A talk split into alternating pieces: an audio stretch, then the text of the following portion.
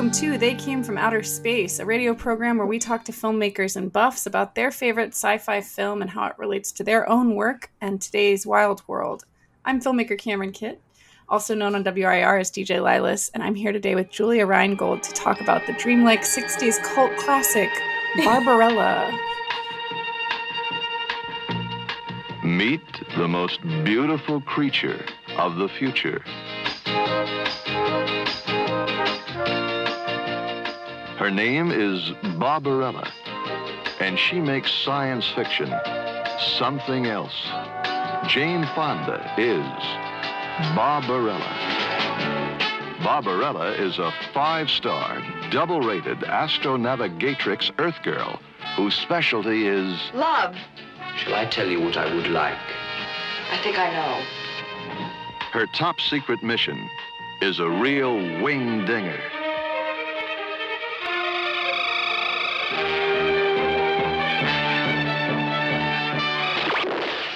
Hi, Cameron. Hi, Julia. Thanks for coming on, dude. Thanks for having me. What could be more fun than talking about Barbarella? I mean, it just, yeah, I mean, yes, nothing. Nothing could be more fun.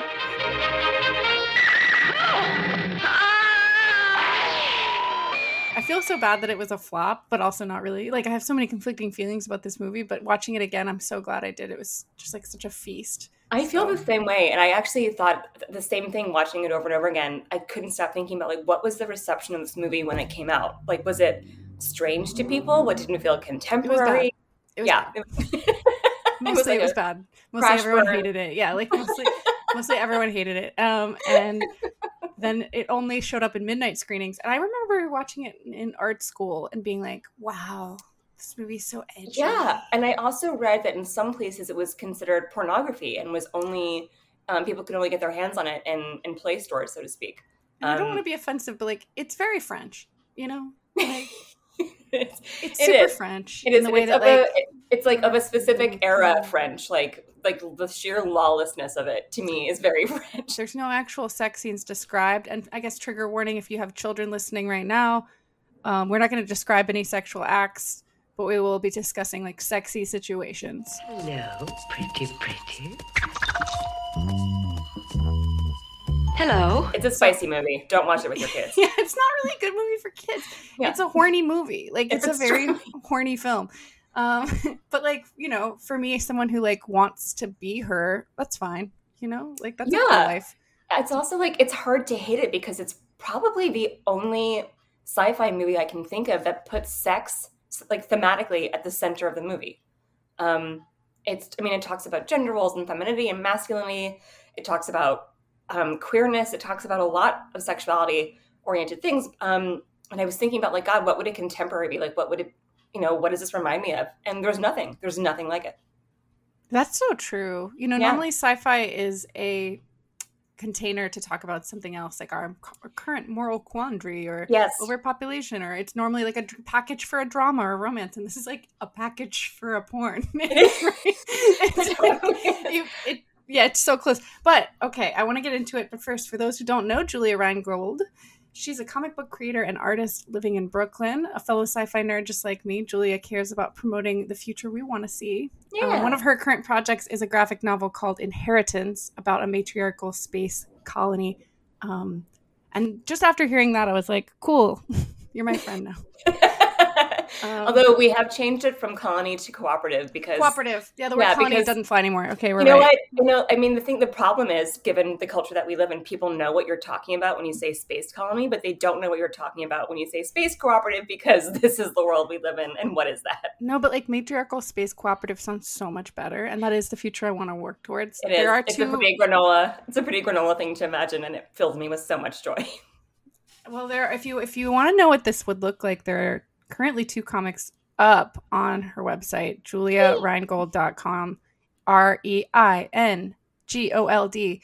Um, so, Julia, yeah, you're touching on this a little bit, but why did you choose Barbarella?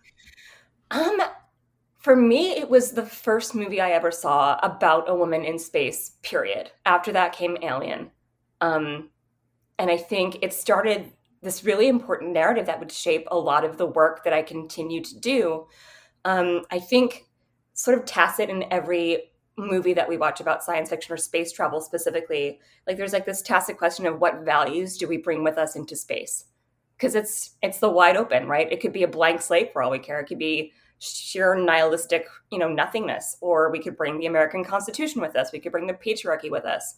And a lot of the movies we see, the tacit understanding is like, well, it's just more of this, right? We take what we what we do and feel and like the rules that we abide by on Earth, and we bring them into space with us. And I think what I liked about Barbarella was um, it asked the question, what if not? What if we did something different?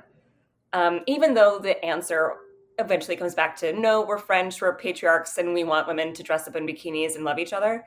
Um, at least it asked the question. So I think to me, the fascination with Barbarella is obviously because it's so goofy and because it's just insane. It's an insane movie and it's so much fun, but also because as a social instrument, it did a lot and continues Yeah. to do a lot. Wow. Yeah, it's like it's not perfect, but nothing is. oh my god, perfect. it's the goofiest movie, and it's just Like, like it's, it's not so perfect, fun. but there's a lot that I like about Oh, the yeah. idea of like just the first 10 minutes. Like, I kind of, part of me was like, oh, I was expecting it to be clunky or not fun to watch. It's like, this is a tight 90 minutes, and I could not stop watching it. And that's really impressive. yes, and even the bad parts were good. Um, yes. Yeah, Because it's Yeah. like, well, because it's like a dream, and and and we, I don't, I don't get enough content like that. But like just the opening with her spaceship, with like her lifestyle, like she's got art, she lives Yeah. inside like a shag carpet. I, I took a note where I like described, I tried to describe her spaceship as, oh, like a Claire's mating with a local art museum inside a golden retriever. mine was um uh Austin Powers Airport. Yeah, it's an Austin Powers airport. There's like, it just feels like, I mean, it's the late 60s. The music, like everything about this is the late 60s and like the free love stuff, but like her lifestyle is awesome. Like It is. she's chilling. When she greets the president, she says, love. Like, all that's all I needed to hear. I was like, that's the future I want. Like, okay, we're talking about like, what if the values are different? And, and I like this assumption that if it's the 41st century, then we've evolved past war Maybe and I don't ever see stuff like that. You know, it was kind of like what if That- this is like after Star Trek, right? Like they've gone Totally. even past that. Yeah, that was actually one of my questions too. I I love that you picked up on that because it's just taken for granted. They say it's a pacified galaxy, and I'm like, great, how? How? Like, I don't see any people of color. Is that why it's pacified? Are they all slaves and you're thrilled about it? Like, where? Mm. Like, Yeah, how did this happen? Yeah. Like I love when we present the future as like conveniently there's no people of color. Like, Yeah. oh, that's the future. Is that the future you want? Yeah. interesting, interesting French choice. dudes. These white French dudes, man. We're gonna get Wait. into the juiciness of Jane Fonda and Roger Vadim. But- So there are spoilers in this film. Um, there are spoilers in this podcast. We're gonna spoil the whole movie, but like that will this this goes so much more for this film than any other film I've done. That will not ruin your enjoyment of watching this film. Even if we tell you scene by scene what happens, it will not ruin your enjoyment of this film. Some spoilers actually can increase your enjoyment of the content. So here we go. Released in 1968 and directed by Roger Vadim, Roger Vadim, Barbarella follows the sexy interstellar adventures of 41st century astronavigatrix Barbarella, played by Jane Fonda, who was at the time Roger Vadim's third wife. Barbarella is based on the sensational comics by Jean Claude Forest. She lives in a future world of love and peace in her psychedelic spacecraft when suddenly the president calls and asks her to search out the evil scientist Duran Duran. The quest takes her through ice caves, labyrinths, dozens of outfits, and more than a few sexual escapades. As the film's taglines ask, who nearly dies of pleasure? Who yeah. seduces an angel? Who's the bird in the gilded cage? Who conveys love by hand? Who strips in space? Who will save the universe? this movie got made. I'm telling you, it's a real thing.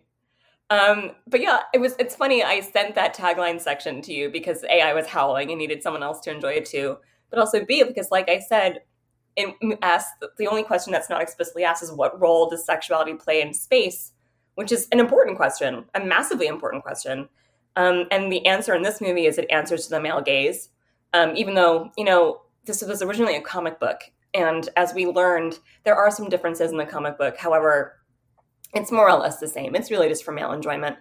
Um, but I think just by virtue of them creating this movie, the provocation was created. Like we're allowed to ask these questions because weird movies like this exist. Um, and I think it's really timely too because Cameron and I went to a sci-fi film festival recently where there were some really impressive visionaries and directors and artists who put forth totally different ideas of representation um, and culture and just art in space. And the timing was kind of beautiful in that way, and that they they do seem to match up. Yeah, that's the gist of it. Jane Fonda goes into space. It's not like a character development movie. We were talking about like my other favorite sci-fi movies are really just human stories that have science woven in. Right. That's right. not what this movie is. no. It is not what like this movie's you- a dream. yeah. and, and Barbarella's character, you really know nothing about her. Mm-hmm. Yeah, she's just sent here and there to do this and that. But here's my first hot take. Are you ready? upon rewatch, upon rewatching Barbarella, here's what I do know for sure: Barbarella is a sex worker.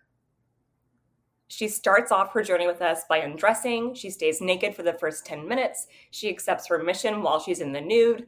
Her president of, um, of Earth, is that his title? Essentially says, Can't wait to meet you in the flesh, which is Yeah. more or less the creepiest thing I've ever heard Yeah, it gives life. her a little once over, and Yeah. yeah.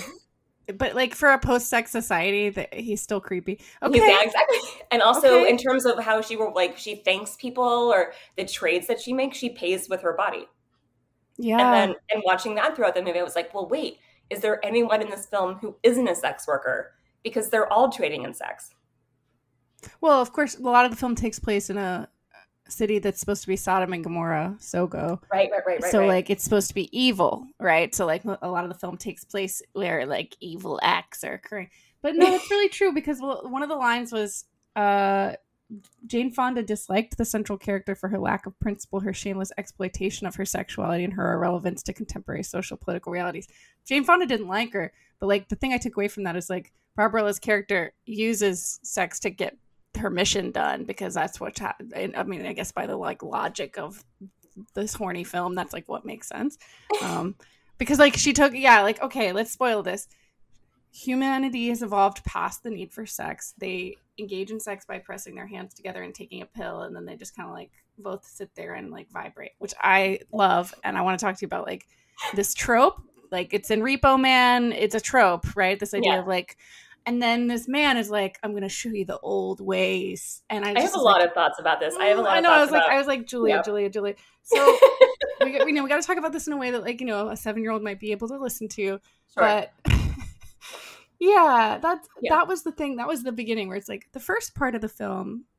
I'm like, hey, I'm just happy that the main character is a woman. like, I'm just happy that like she's I mean, upon watching it, I think I think because I was pretty young when I saw Barbarella, and I think Mhm. upon watching it for the first time, that's exciting enough. And I mean, Yeah, that that's was really enough. heartbreaking that like Mhm. just to see a woman in space, period, just like that representation was shocking enough. It really isn't until later in life, like around this time, that I'm like, oh, this is very damaging. this is Yeah. the collateral damage of this movie is it's actually pretty far Well, and it damaged Jane Fonda too. I mean, yeah, there was actually. Did you see the. HBO documentary where she talks about it? Her experience. I read. I it? read some of it. Uh, yeah, I mean, Yeah, Tell, she has tell, no the, love. tell the people. Tell the people. she has no love for this movie, and she certainly has no love for her ex partner who directed her in it. Even though, you know, there's a lot to be dissected about it. Like the, how do you pronounce his name? I say Roger know. Vadim. Sure. I I don't know how the French would pronounce it. I'm, I'm just going off. He is also the director of And God Created Woman, Yeah, which is Brigitte Brigitte Bardot. Bardot, which is Mhm. massively important in terms of feminist cinema. Um, his fascination with the role of women in on Earth or in outer space is pretty far-reaching. Um, and I think, in terms of the importance of the film, I think yeah, it is important that it's important enough that she was a woman and that representation hit hard because it hadn't been done. It was unprecedented, more or less. Um, and I think the reason why I'm still stuck on the film is because I haven't seen anything like it since. Like there was Alien, and there's like Arrival, I guess, but like again, the role of gender isn't important in those films. Yeah, and well, and it's downplayed, right? Ripley was written to be a um like non-gendered character. Could have been you know, either male or Yeah. female. Arrival, I love, but like Yeah. neither of them have to do with sex. And yeah, it's really it is really interesting. Neither none of them are like as fun or crazy. The thing is like she it, we wouldn't have a central sci-fi classic cult classic if she wasn't a sex symbol. So Mm. like Oh my, yeah, yeah, yeah, it's kind of sword. chicken and the egg there, yeah, because uh, like it wouldn't happen. However, it is so absurd that you can never get but so angry at it, right? Like it, like it, like skirts being it skirts being deeply offensive by being so silly, right? And so Exactly. Oh my gosh, that's so true. Well said. Yeah. yeah, um, mean, you know, and I think the silliness, I welcome it in some places, particularly when it comes to set and costume design. Um, I, we could talk about this for hours. I love it. Something I complain to you about a lot, that I could complain to anyone about a lot, is in representation of futuristic societies in space or on Earth. Nowadays, all I see are like these like chrome yoga retreat type settings. Like you, it feels like you're walking into an Apple store, and everyone's Yeah. wearing like linen tunics and white, and like they're all in navy blues and grays and beiges, and it's terrifying. There's no dirt. There's, There's no- no. There's no color. There's no yeah. There's and it's clean. Exactly, it's clean. It's like minimalistic. Yeah, everything Um, feels like you're like, inside a Roomba. Yeah, like everything's so sp- uh, uh, chrome. You're so right, and and like that's just the trope, right? Yeah. Like, that's the trope. and And, it's easy. It's super easy to default to that. Um, and it sounds it like paints a really bleak picture of what the future can or could look like, and I think people have more or less like succumbed to. But it's pieces like Barbarella, and it's pieces like the short films that we've seen recently, where like spaceships are hairy and spacesuits are really, really colorful, um, and like oddly shaped, or sometimes just blatantly shaped like a uterus. Where it Yeah. reminds us that like, um, no, it doesn't have to be that way. We can look really weird or good or bad doing anything we want, including going into space. And I, I feel like there's a lot to that. Like that's the one of the most fun parts about sci-fi movies. It's like, well, sure, what does that look like? Yeah, let's um, imagine. Let's imagine it the way we want it to be, not just the way we Exactly. think it's supposed to look. Exactly. And I think that who's I don't know where the origin of that is. I think it might be like Spielberg's early stuff and things started to get sleek. And like again, like the rise of Apple had a lot to do with that. Um, but something like Barbarella, where again, spoiler alert, the first thing you see is like this really hairy interior of a spaceship. Like there's just shag carpeting like everywhere. And her outfits, how to describe, like a melted plastic bikini covered in crumb. And it's awesome. She's a go-go mean, dancer. I'm not gonna lie, every single one of her outfits slaps so hard. But you know, at this time, she was bulimic, hated her body, and the whole movie's like about her body. So it is. very fascinating. But like, you know, it's a feast for the eyes, and the set design, the costumes, production design are what make the film so fantastic. Like the sets are massive, and and it just yeah, it's like so fun to watch.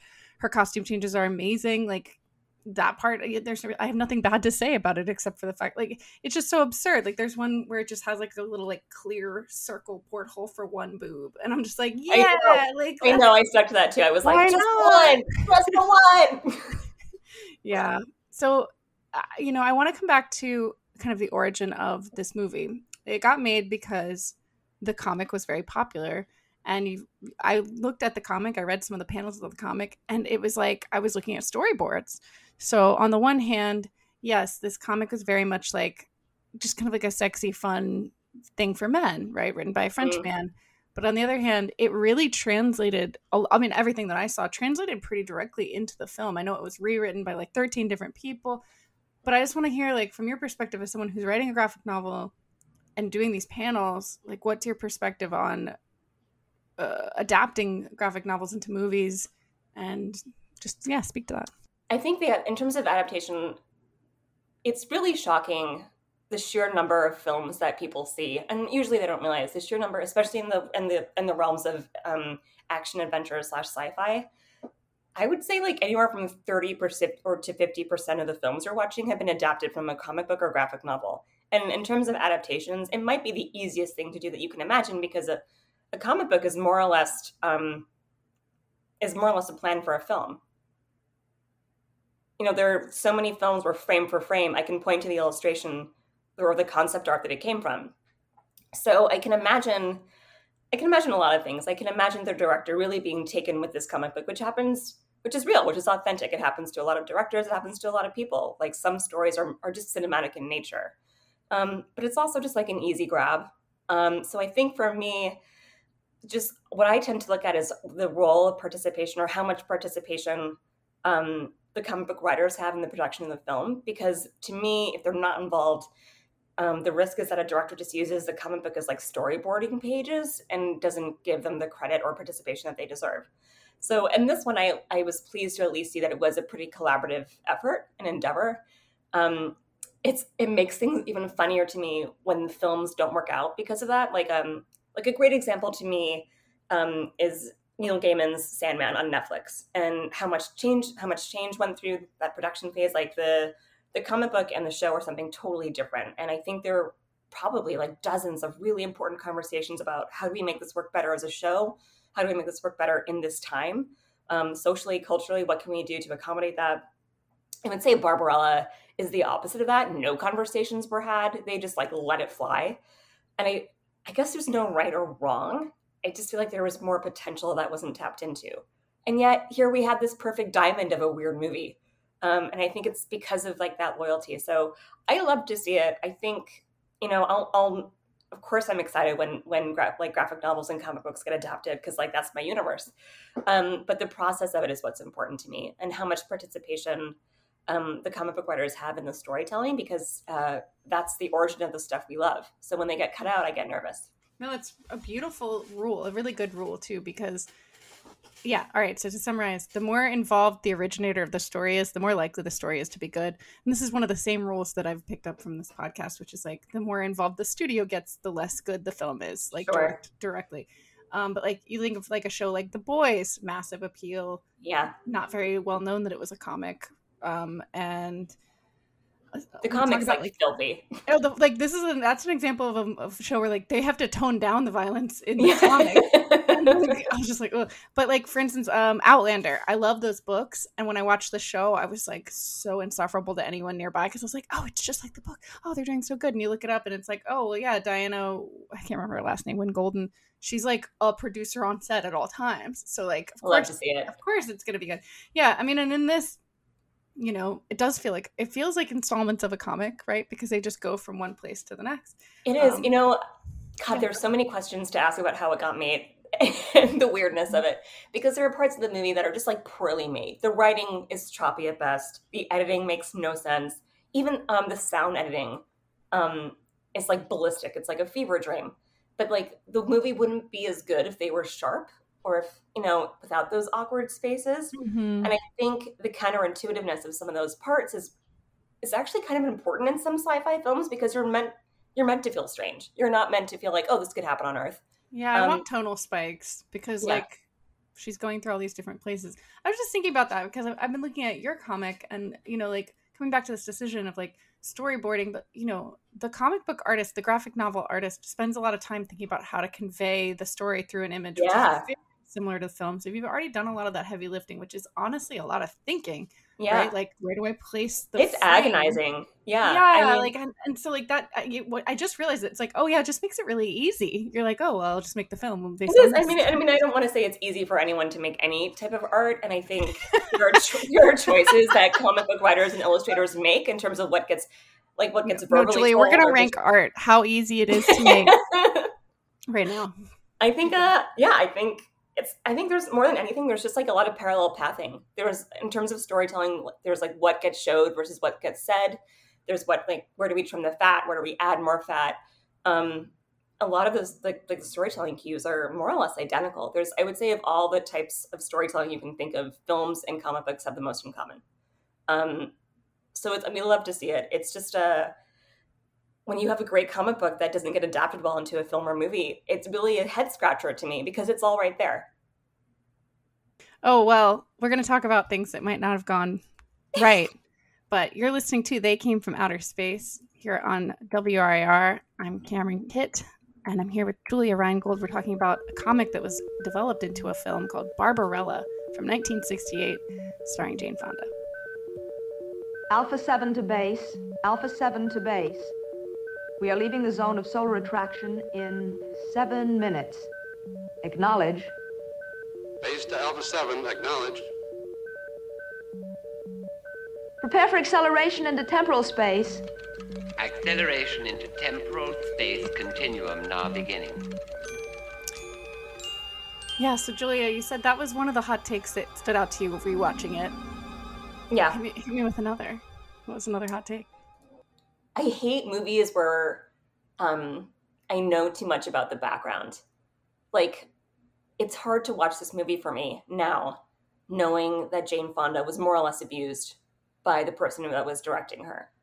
Um, I think I know that's not really a hot take so much as like a personal a personal note. Um, because I Hot think take. It's not fun to watch someone go through trauma.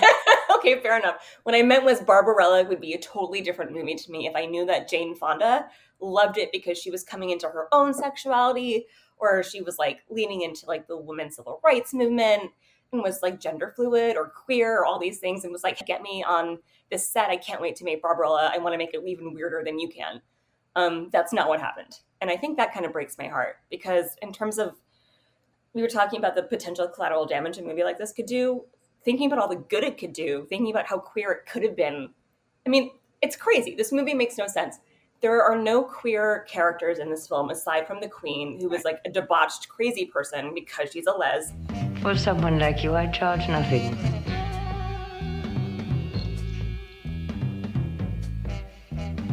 You're very pretty, pretty, pretty. Which is nuts, right? Like that's not Yeah, fair. She's also so awesome. I'm I love her. She's hands down my favorite. She's a course pretty- she is. She's like a trickster, and she's like in her own power.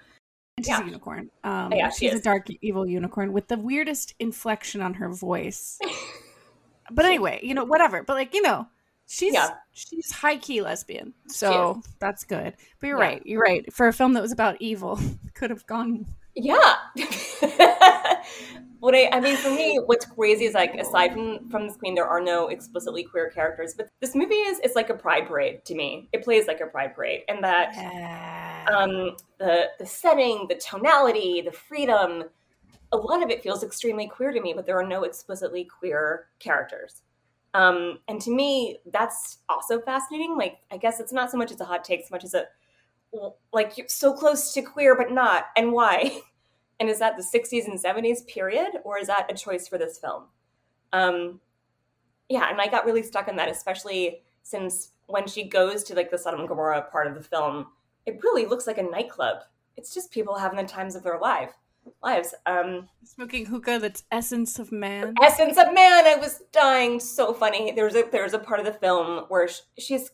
It's hilarious because Barbara's character is more or less trying to escape from this like from this trap. She's um, it's like the climax of the movie. She's trying to escape, and she happens upon this woman who's like the caterpillar from from Alice in Wonderland, just like decked out on the floor, um, spaced out, and she's smoking a hookah. And we learn that what she's smoking on is essence of man. And instead of continuing to try and escape, Barbarella stays and smokes it with her, and they just veg out together. And that's a real part of this movie. but like as like I felt like you're playing a video game. I was like, yeah, go back over there and and try it, you know? So Yeah. okay, building on this, like, oh, this missed opportunity, right? To to present a world that was scandalous and help made people think outside the box about what the future could be. Yes. Um, how are you kind of doing that with your work? And how are you taking that, you know, especially the lens of queerness, sexuality, um, Yeah. trying to keep it PG, but you know, in, in a matriarchal cooperative, yes. you know, how are you how are you addressing that? I would say to just to explain that I can sort of distinguish Barbarella from the work I'm doing. So in Barbarella, um, it's like a cool and weird and different take on the future, but it's still the patriarchy. It's a woman answering to a man and playing with her body this way and that. Um, and like you know the queer scenes again with this evil queen who who identifies as queer, like that's a villainous part of her personality. Um, and these are the rules that they play by. It's very familiar to us, right? It feels like home. The work I'm doing is under the provocation like, well, what if we left those rules behind? And what if there was no queerness because everyone was queer or everyone is queer? Um, and what rules of engagement exist in a thriving matriarchal space and queer space like that? Um, like in a safe space in a different land, in a different galaxy where we can start from scratch. What are the rules of sexuality? Um, and I guess the answer is anything goes as long as it's consensual and if it's by choice. Um, which again is a huge challenge to what I see in Barbarella, where she more or less falls into bed with people out of circumstance, except for the angels. Yeah, there's that's not entirely true. But Barbarella is more or less tossed around like a rag doll in a bunch of scenes without her own agency taking precedent. And I think that kind of shakes me up a bit. But the work I'm doing is more about what does a matriarchal space where people can own their sexuality look like? Because that doesn't exist yet. And that's what makes it so exciting. And that's like when I learned about that, it's like that's where science fiction has a lot of power is oh because Oh if God. you can if you can play that out in your mind, like if you've ever read The Dispossessed, that was the first time I ever read about what an anarchist community could look like. I need the story to see how it could be to even entertain the possibility Yes. that things could be different. But it's really important to remember that things can be different really quick. You know, um, Ursula K. Le Guin said, "Capitalism it seems everywhere and it's inescapable, but so did the divine right of kings." things Yes. change. Yes. Societies can change, the rules can change. So I love like that space of freedom of like, what if I could do anything? And Barbarella Yes. really exemplifies what if I could do anything. Like it just takes all the rules of everything, filmmaking, Totally. storytelling, and it just goes, I don't care about all that. It's the audacity that we love, right? That's what we love about Barbara. It's the audacity. It's the sheer madness of it. It's like even knowing that people sat down in that theater, looked at the screen, and were like, "What on God's green earth?" Knowing that films like that can still be made, stories like that can still be told, and people can love them is what's exciting to me. So I think for me, my mission is to try and be audacious, but to do it in a way that serves the social good. Not that this film was made with like not the social good in mind. I think it was more of just a selfish and you know, and I think it was a little more of a, of a selfish trip, if you will. And by trip, I mean this movie is highly psychedelic as well. Um, so I think it, it wasn't made with social good in mind, and I think that's what I'm trying for. it is really fun to watch for the psychedelic element. A lot of the scenes, um, textures, lighting, Yeah, um, camera placement. especially. Yeah, I mean, it's fun. Fun fact. So the cinematographer, um, Claude Renoir, is son of Pierre Renoir, who's nephew of director Jean Renoir, who's Oh grandson, and he's also the grandson of the impressionist Pierre Auguste Renoir. And then they have that painting by George Seurat in her room.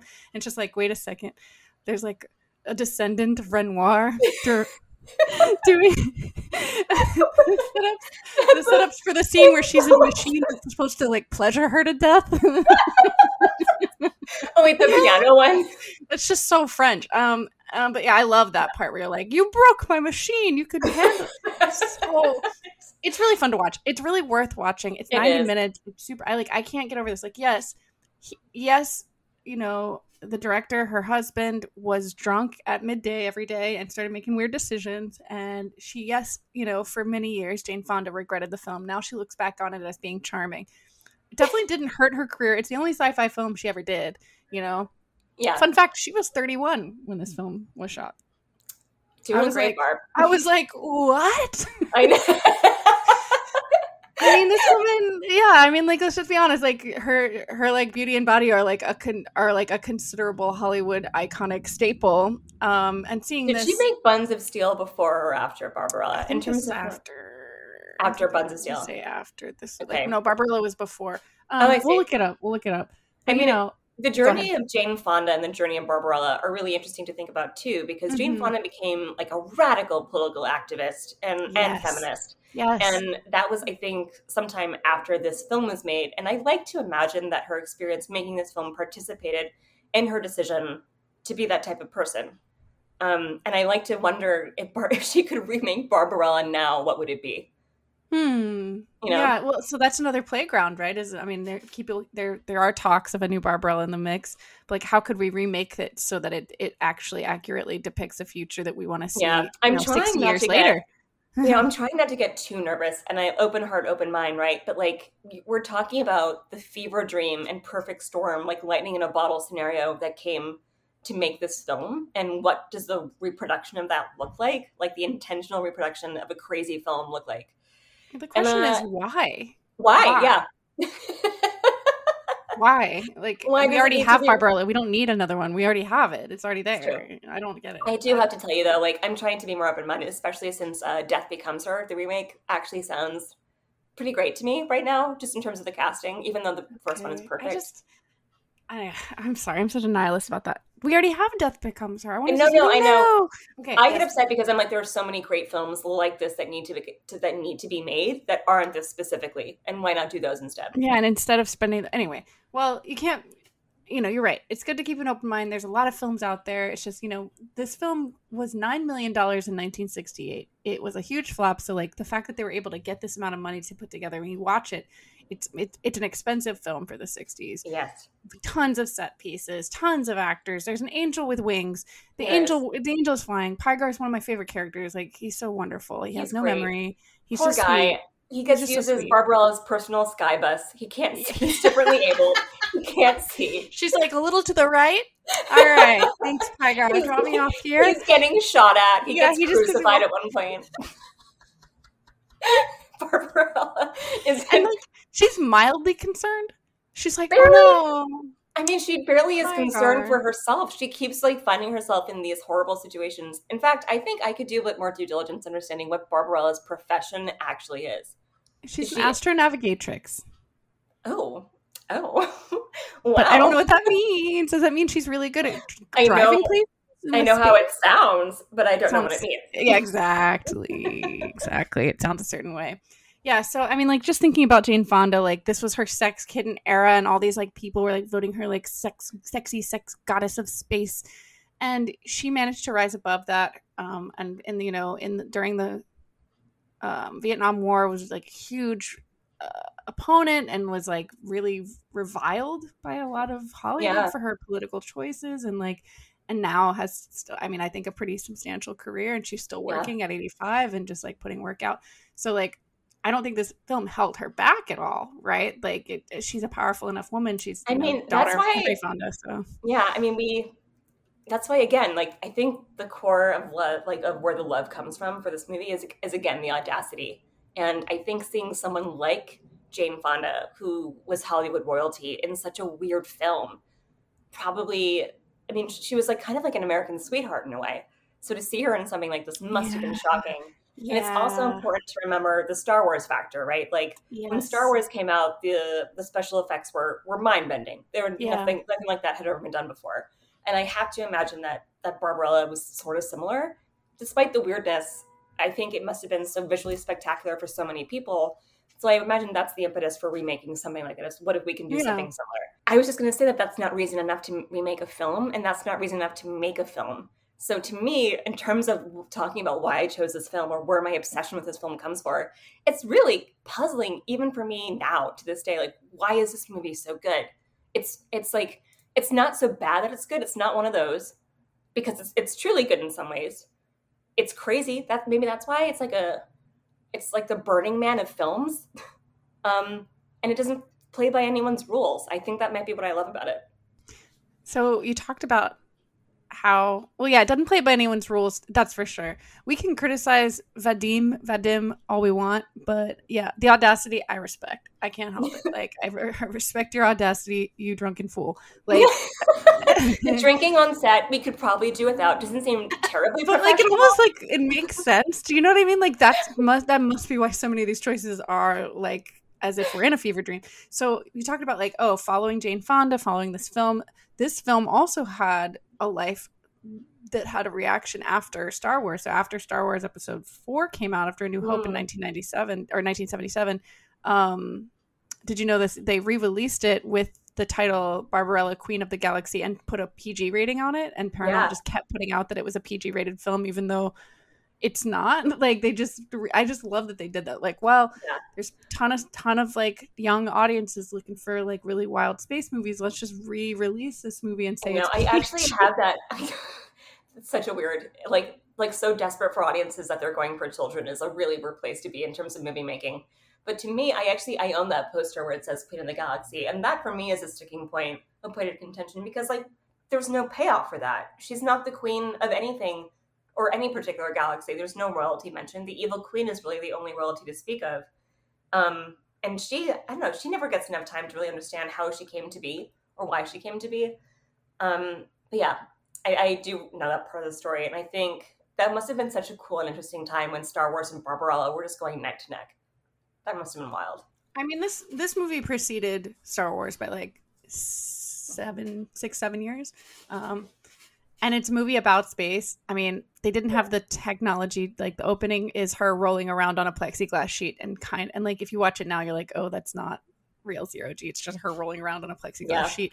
But like, also within the first three minutes, you see nipple. Like it's immediate. It's true. I was just like, It's cool. true. That's right not PG. Um, I mean, it's just it's just French to me. Like I was just like, they just don't. He just doesn't see it as weird, and I kind of, you know, part of me appreciates.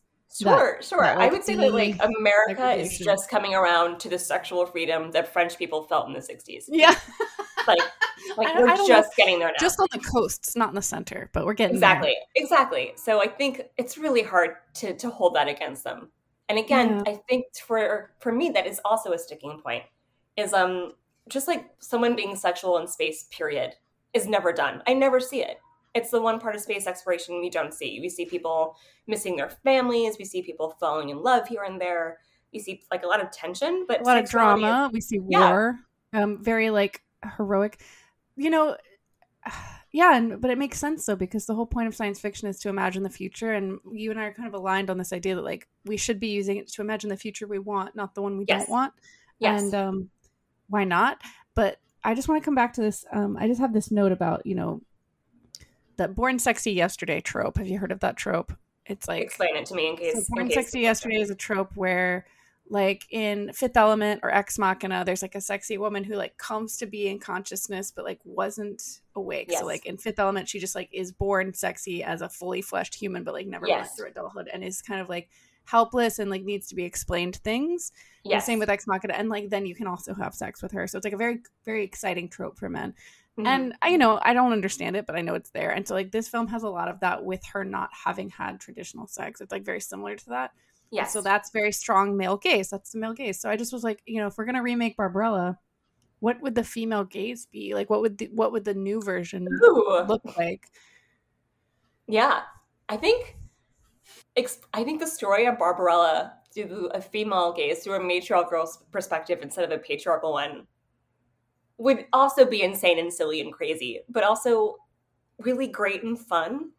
Um, like um, like a, a man, a male astronaut dispatched to find a crazy scientist by like the president of Earth, of Earth, who's a woman, and like there's an evil, I guess like prince who's in love with him.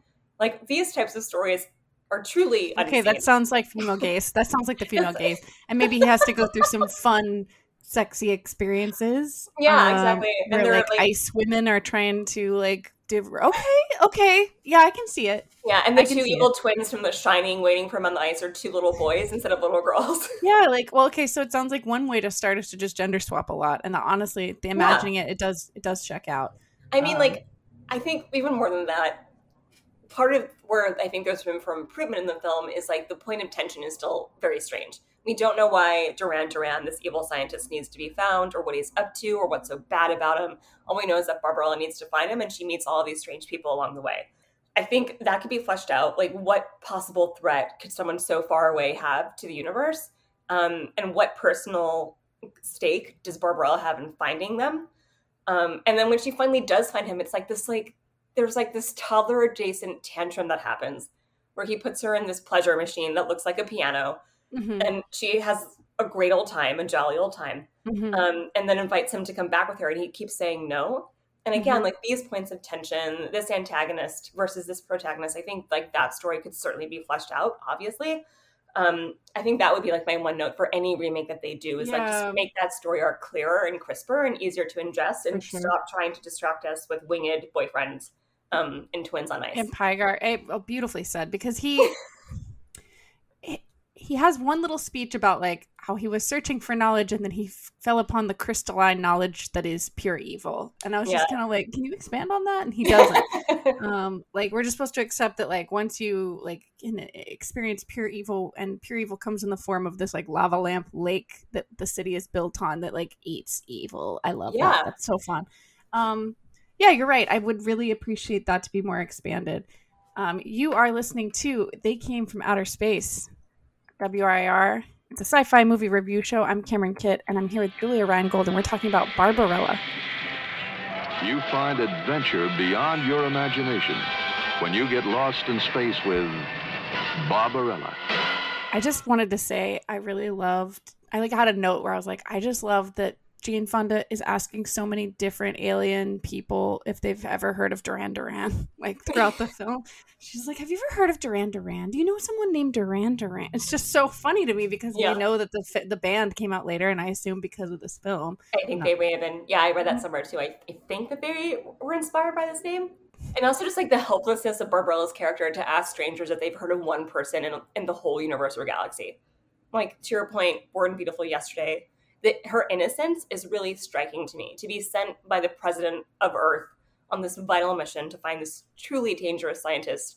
Um, for her to be this innocent and easily, she's always like her character is actually quite annoying because she's always getting into trouble. She's always falling. People are always shooting at her. She makes Hmm. choices that like endanger her and others. Um, her character as a whole is both underdeveloped and um, helpless, as you said. And that part's really annoying. I think, like I was saying, like a sex positive spin on Barbarella, where she has her own appetite and her own agency, Yeah. would make this movie even even more rad and peculiar and strange than it is. Um, but to me, like the points of where it gets a little uncomfortable, or when she's like, she's she really is like a little girl who's like falling down a rabbit hole. She's very well. It's, it's Jane Fonda called it Al- Alice in Wonder, a sexual Alice in Wonderland in space, and it's very much like that. You're, and it's true. I mean, that's the male gaze. Now, in the comics, she was an outlaw, so she had more agency, and I think Hmm. that is something that is kind of like a little bit mm, nefarious in this film. Is that? But I think Jane Fonda, as an actress, you know, you can still see her talent here because there's some really good comedic timing. Like one of my favorite like deliveries of hers is he's like, "Are you?" Are you a good example of earth women? And she's like turns around just like being the utter bombshell that she is. And she goes uh, i'm about average. I was just like that's funny. Like, that's funny. Like she has, she has some pretty good delivery. Like so she handles what she can with her like she makes up for what she can in the script with her Yeah. delivery. But yeah i mean it it is alice in wonderland. Like alice doesn't make logical responses to a lot of Yeah. stuff and she does have a very childlike experience. I would say And- that is yeah. one bummer. And we were talking about this how the comic book, um, particularly between her and the evil queen, there's a lot more playfulness because that agency exists a bit more, and the banter between them feels real for that matter. Um, that's a loss, I think, in terms of adaptation. I wonder why they chose to. No, I don't. I know why. I know why they chose to make her more childlike instead of having more agency. why is that julia oh, the male gaze or something like it. I feel like no one wants the male gaze, which is a bummer because I feel like in today's day and age, um, that's far more attractive as having um, having two peers or two points of tension that are pushing just as hard against each other, right? So you have this evil queen and you have this professional named Barbarella who's trying to get through her to get to Duran Duran. And that sexual tension between them is part of what feeds into this great storytelling.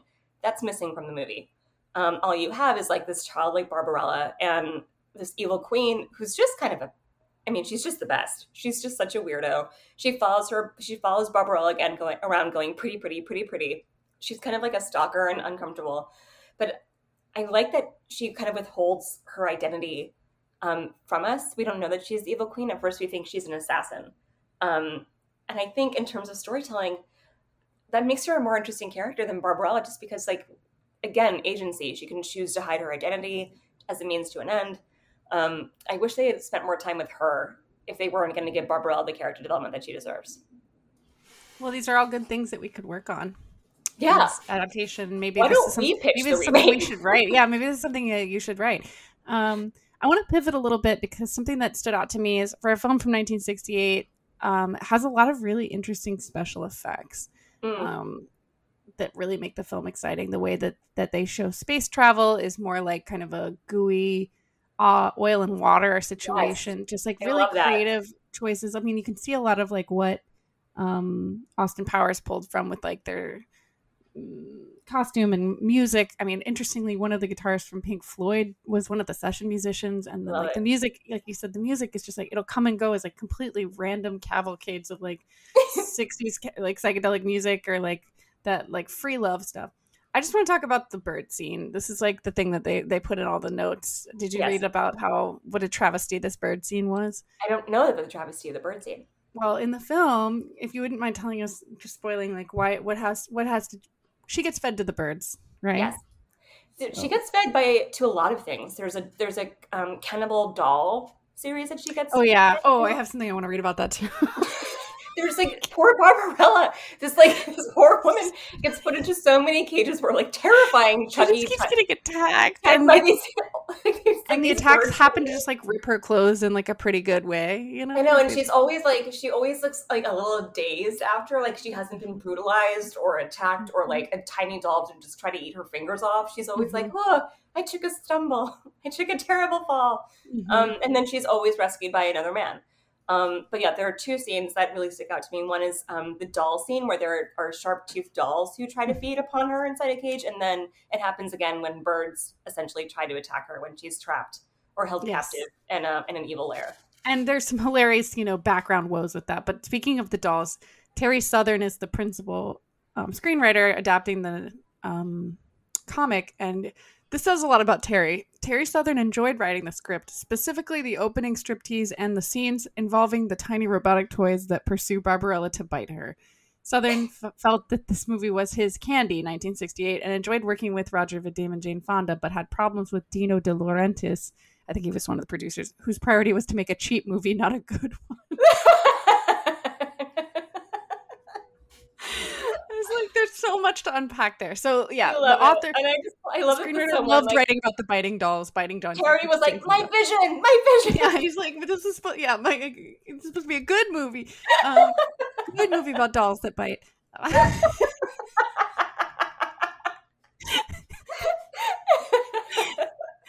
None of this like bad dolls that bite, but I want Yeah. some high quality dolls.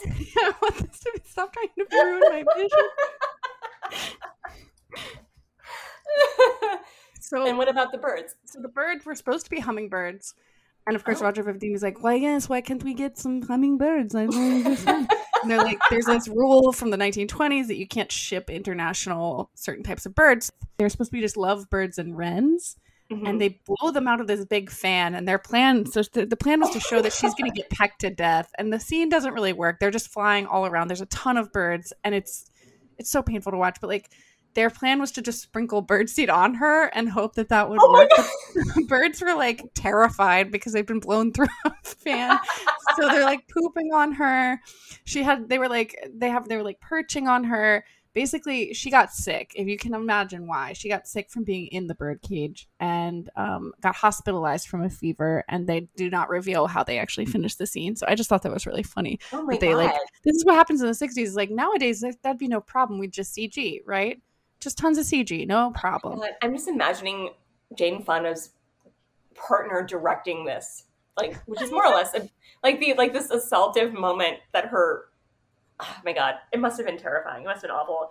I mean, and certainly for for Jane Fonda, but more importantly, those poor birds. those poor birds.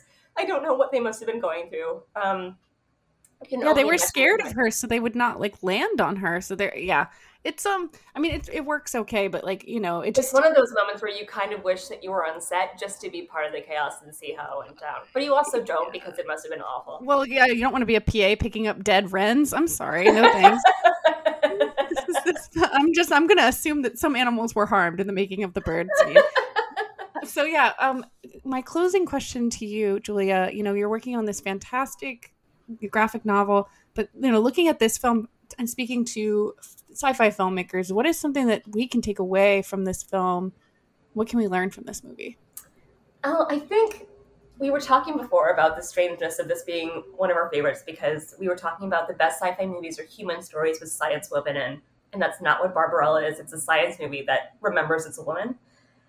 My personal work that I'm doing, and I, I hope that other sci-fi writers are doing, is to take my own experiences with my gender, with sexuality, with queerness, and thinking about how that could be made better in a world far, far away. Um, thinking about how it could be made sexier or less painful or more exciting um, in a different galaxy with different you know technology to enable the things that i would want or need. Um, i feel like that's the audacity that's most exciting to me. Not um, well certainly yes weird music weird directing choices weird everything choices. Of course that type of audacity, audacity is great i would say the only thing that could make Bar- barbarella better to me um, would be the incorporation of you know the female gaze in writing um, and just making it a more empathetic story period.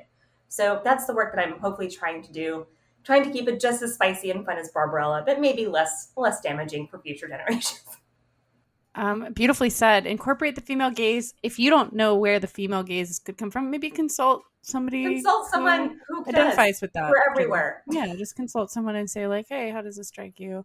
Um, like there are movies that can have both. You know, everyone talked about how the most recent Batman was quote uh, like a bisexual torture, ha ha ha, but like a movie that like would have both. And I think it's definitely doable, and we're getting there. But I just I really appreciate that you're doing what you're doing. So um, yeah, tell us again. Julia, where can we find more about you and your work? Where can we follow you? Please do visit me at juliareingold.com slash or backslash comics. I am also at Space Matriarch on Twitter, if you dare. Um, I'll be updating my comics section on my website as often as I can. Um, I've got a bunch of short stories that I've been illustrating, and the graphic novel that I wrote is finished. The manuscript is done, so hopefully that's forthcoming too. But yeah, long live the matriarchy. Let's get her done. Julia, thanks so much for coming on. Thanks for having me.